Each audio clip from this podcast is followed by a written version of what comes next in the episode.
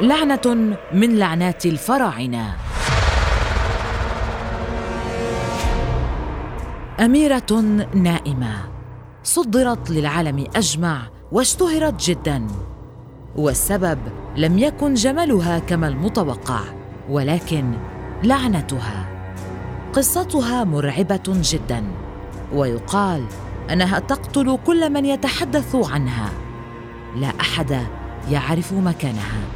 ويقال أنه لم يتبقى من أثرها سوى قطعة خشبية واحدة ارتبطت العديد من الأحداث المأساوية بها ويقال أنها قتلت الالف وخمسمائة شخص. الأميرة الفرعونية أمون رع أو مومياء الخراب. مصر القديمة وكهنتها الذين عرفوا بمدى قوة سحرهم وعظمته وظلامه. فكان هؤلاء الكهنة يقومون بكتابة ورسم العديد من التعاويذ السحرية بغية حماية قبور الملوك وثرواتهم ولحراستهم وحمايتهم أثناء الانتقال للحياة الأخرى. لعنة أمون راع ليست بالجديدة فلطالما عرف الفراعنة بلعناتهم لكن لعنة أمون راع كانت ملفتة جدا. فيقول الباحثون أن الموت سيكون مصير كل من يتحدث عنها أو يلمس تابوتها أو حتى من يلتقط صورة لها.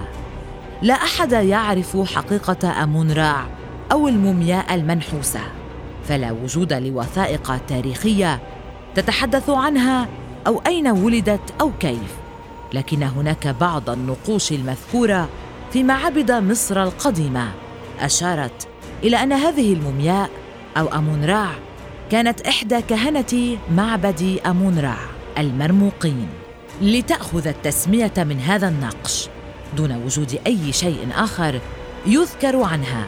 وما دل على ذلك هو مقبرتها الفاخرة تقريبا. فإن هذا النوع من المقابر في وقتها كان حكرا على ذوي الشأن من الفراعنة.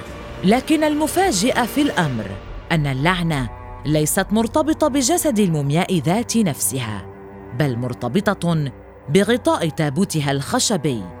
أما المومياء فلا أحد اطلاقا يعرف مكانها.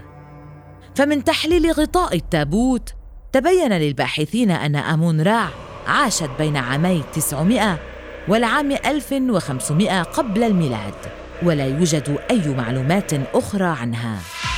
غطاء التابوت يبلغ من الطول 162 سنتيمتر.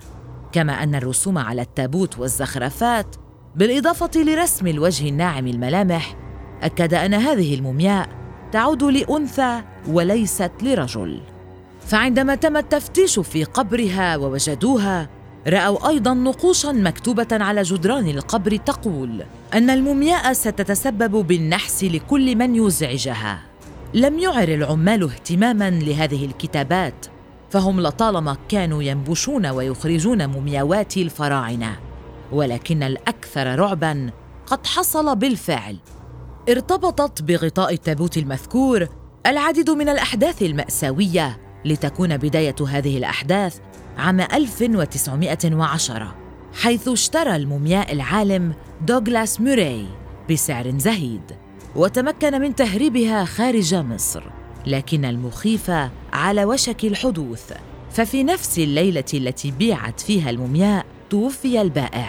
وليس هذا فحسب بل توفي أيضا العاملان اللذان نقلاها من موري لتبدأ من هنا الأحداث الشنيعة والمخيفة المرتبطة بها.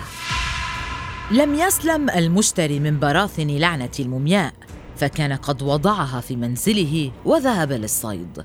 فانفجرت البندقية بشكل مفاجئ بين يديه وبترت يده نتيجة لذلك ليقرر على إثر هذا أن يبعد المومياء عنه. فقام بإهدائها لإحدى صديقاته لتحل اللعنة عليها أيضا. فتوفيت والدتها وبعدها بوقت قصير فسخ خطيبها خطبته منها كما وتوفيت هي في ظروف غامضة. لتعود المومياء لموري ويقوم بإعطائها للمتحف البريطاني.